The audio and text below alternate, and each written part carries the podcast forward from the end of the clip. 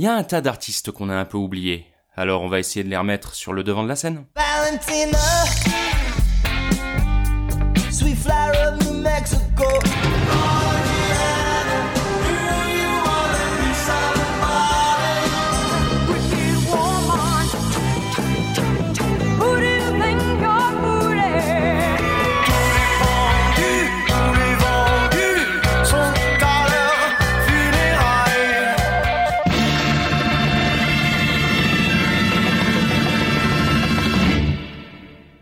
Se met un disque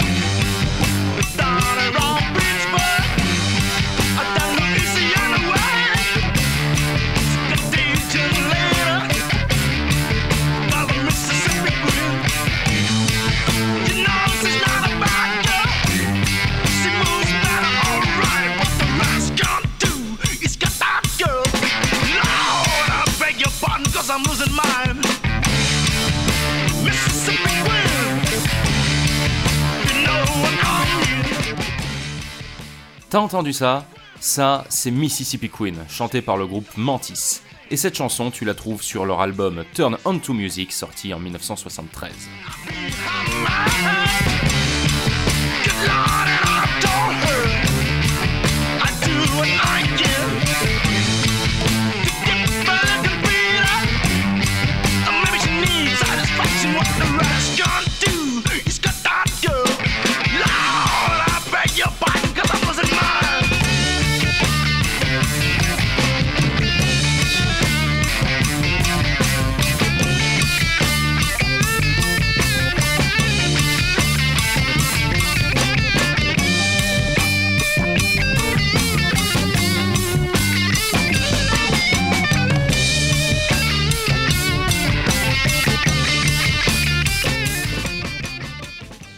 N'a pas eu une très grande carrière, et pour cause, cette formation entre dans la catégorie des artistes n'ayant sorti qu'un seul disque avant de disparaître. Mais outre ce destin finalement assez commun dans le monde de la musique, ce qui fait la singularité de ce groupe, c'est l'origine de ses membres, qui viennent tous d'un endroit qu'on connaît très peu, et dont on n'entend parler que rarement, si ce n'est une fois tous les 4 ans durant la Coupe du Monde de rugby, les îles Fidji.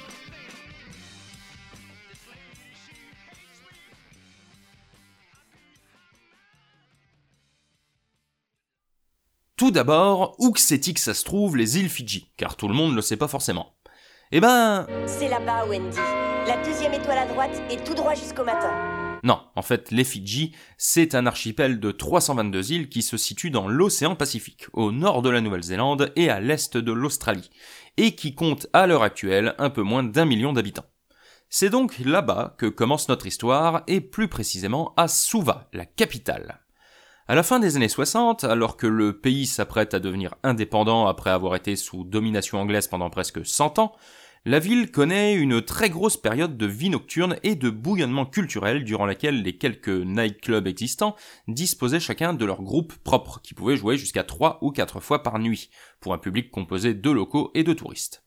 Dans l'une de ces boîtes de nuit, le Golden Dragon, la plus populaire de la capitale à l'époque, le groupe attitré de l'établissement était The Dragon Swingers, composé de membres qui allaient et venaient, puisque ce genre de formation n'est jamais vraiment fixe. Elles servent surtout de prête-nom et permettent à des musiciens de se faire la main en commençant quelque part, dirons-nous, ou alors font office de job alimentaire.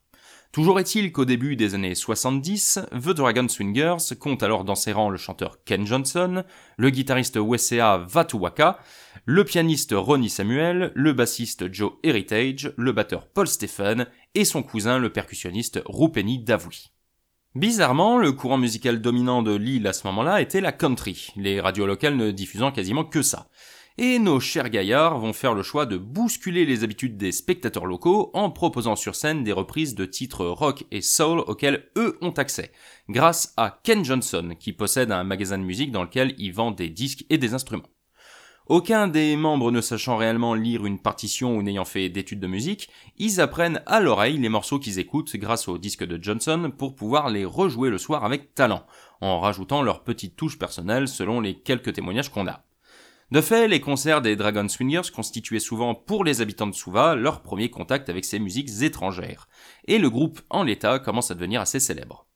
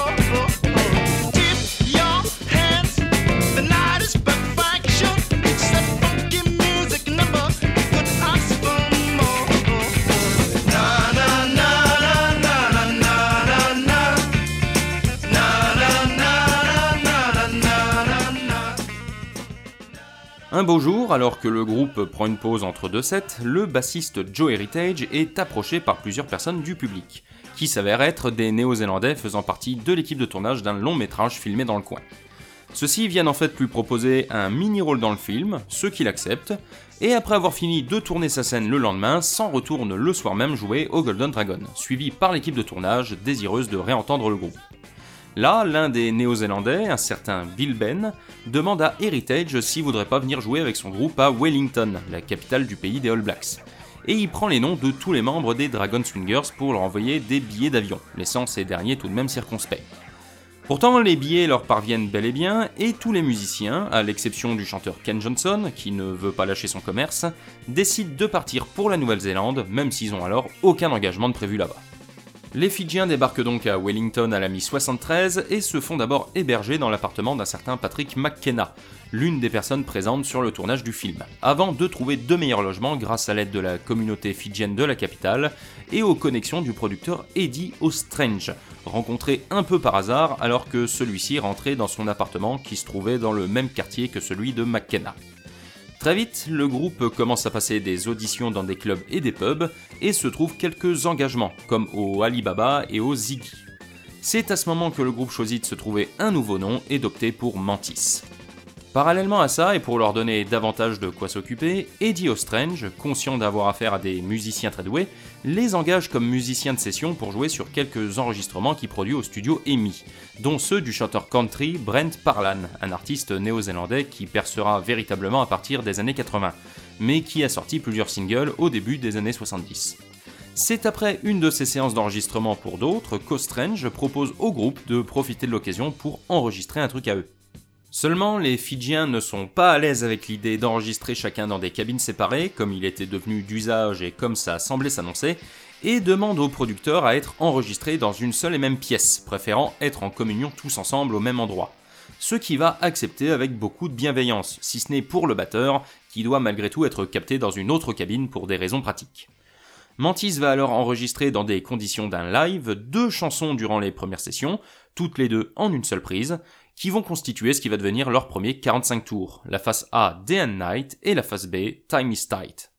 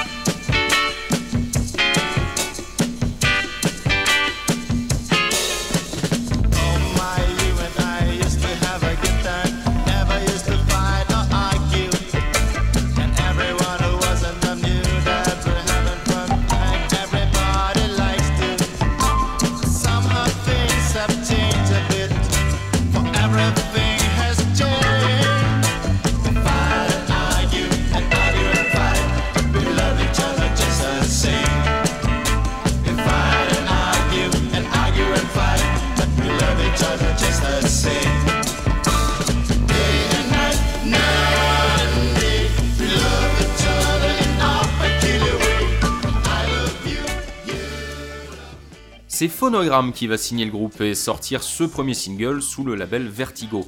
Et ce contrat va permettre au groupe d'obtenir un peu plus de temps en studio pour l'enregistrement d'autres titres, tout en continuant à roder leurs morceaux durant leurs concerts, devant un public de plus en plus nombreux et surpris par le talent de ces habitants des îles.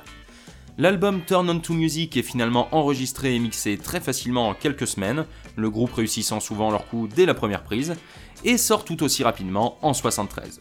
Ça aurait pu être le début d'une success story, mais moins de 6 mois après être arrivé à Wellington, et malgré les bons salaires réguliers perçus pour leurs concerts, plusieurs membres de Mantis se languissent de leurs proches laissés au pays et décident de rentrer au bercail peu de temps après avoir fini d'enregistrer l'album.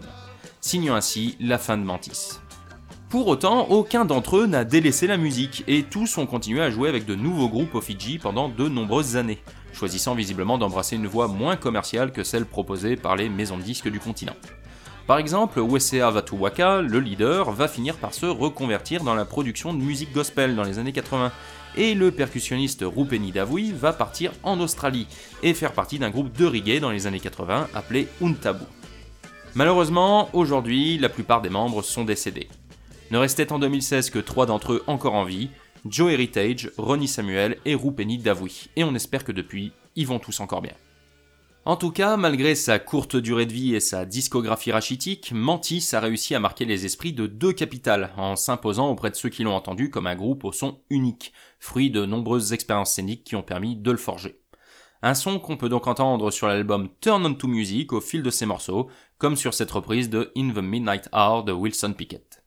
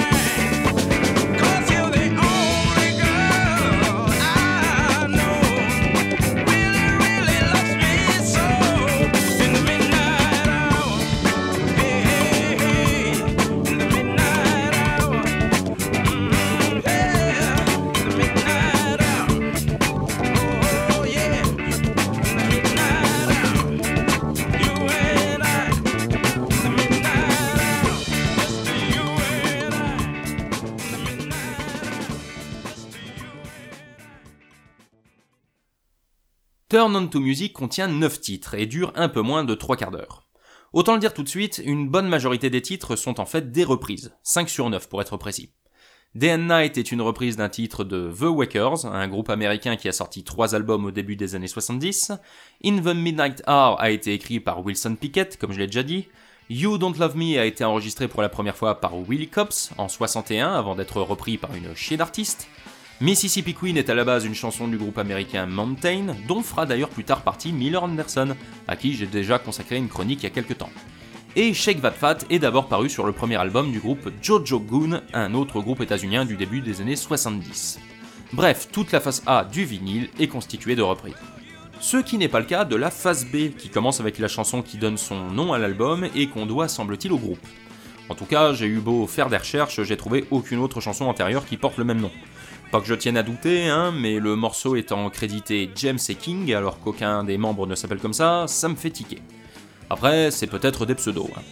Ce dont je suis sûr en revanche, c'est que la dernière partie du disque est bien signée par le groupe, puisqu'il s'agit d'une suite nommée Island Suite et constituée de trois instrumentaux séparés.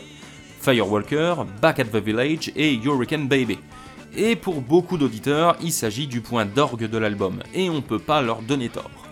Dans ces trois parties, on voyage, clairement, non seulement dans les îles, mais aussi dans les styles, puisque le groupe nous propose des moments de jazz fusion, de rock latino, de rock progressif, de funk et même de space rock. Un mélange détonnant qui nous donne droit à plus de 20 minutes de pur bonheur, et qui s'avère être en grande partie improvisé par le groupe sur le moment, pendant l'enregistrement. Et quand on sait ça, on ne peut qu'apprécier davantage. Mais outre les instrumentaux, il faut quand même pas oublier les chansons qui sont de très bonne facture. Le précédent chanteur Ken Johnson étant resté aux Fidji pour faire tourner son business, c'est Joe Heritage et Wesea Vatuwaga qui se partagent le chant. Et même si les performances vocales ne sont pas ce qu'on retient le plus de ce disque, les deux hommes s'en sortent très bien et rendent honneur au morceau. L'ensemble n'est pas sans rappeler ce qu'a pu faire Santana, mais il serait réducteur, je pense, de dire que ça n'évoque que ça, puisqu'on sent par exemple l'influence de la musique des îles dans leur production, ça s'entend très bien sur Day and Night, ainsi que l'influence de groupes soul et funk comme Sly and the Family Stone. En clair, un mariage heureux à plusieurs qui a permis d'accoucher d'un album unique.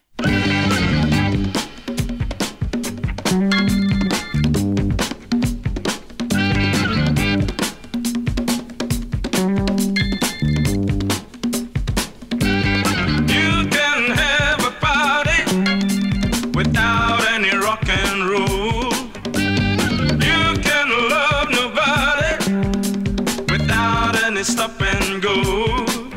Take a beat of a different drummer, take a good time along with you.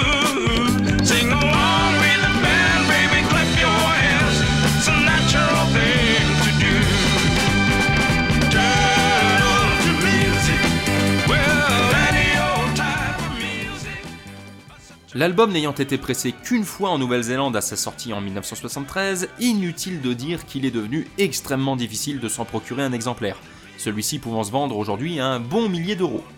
De plus, même si la popularité de Turn On To Music va doucement mais sûrement croissant, il n'a été repressé officiellement qu'une seule fois depuis, en 2015, dans une édition limitée à 300 vinyles dont tous les exemplaires ont été vendus le jour de leur sortie. Je dis officiel car en revanche, au fil des années, plusieurs labels ont pu proposer des versions non officielles en CD et en vinyle. Donc si on veut s'offrir une version physique, il va pour l'instant falloir se tourner vers ces éditions pirates qu'on peut trouver sur eBay et d'autres sites en fouillant bien. En attendant que Vertigo Universal, à qui appartient aujourd'hui le label, ne daigne nous le ressortir à plus grande échelle.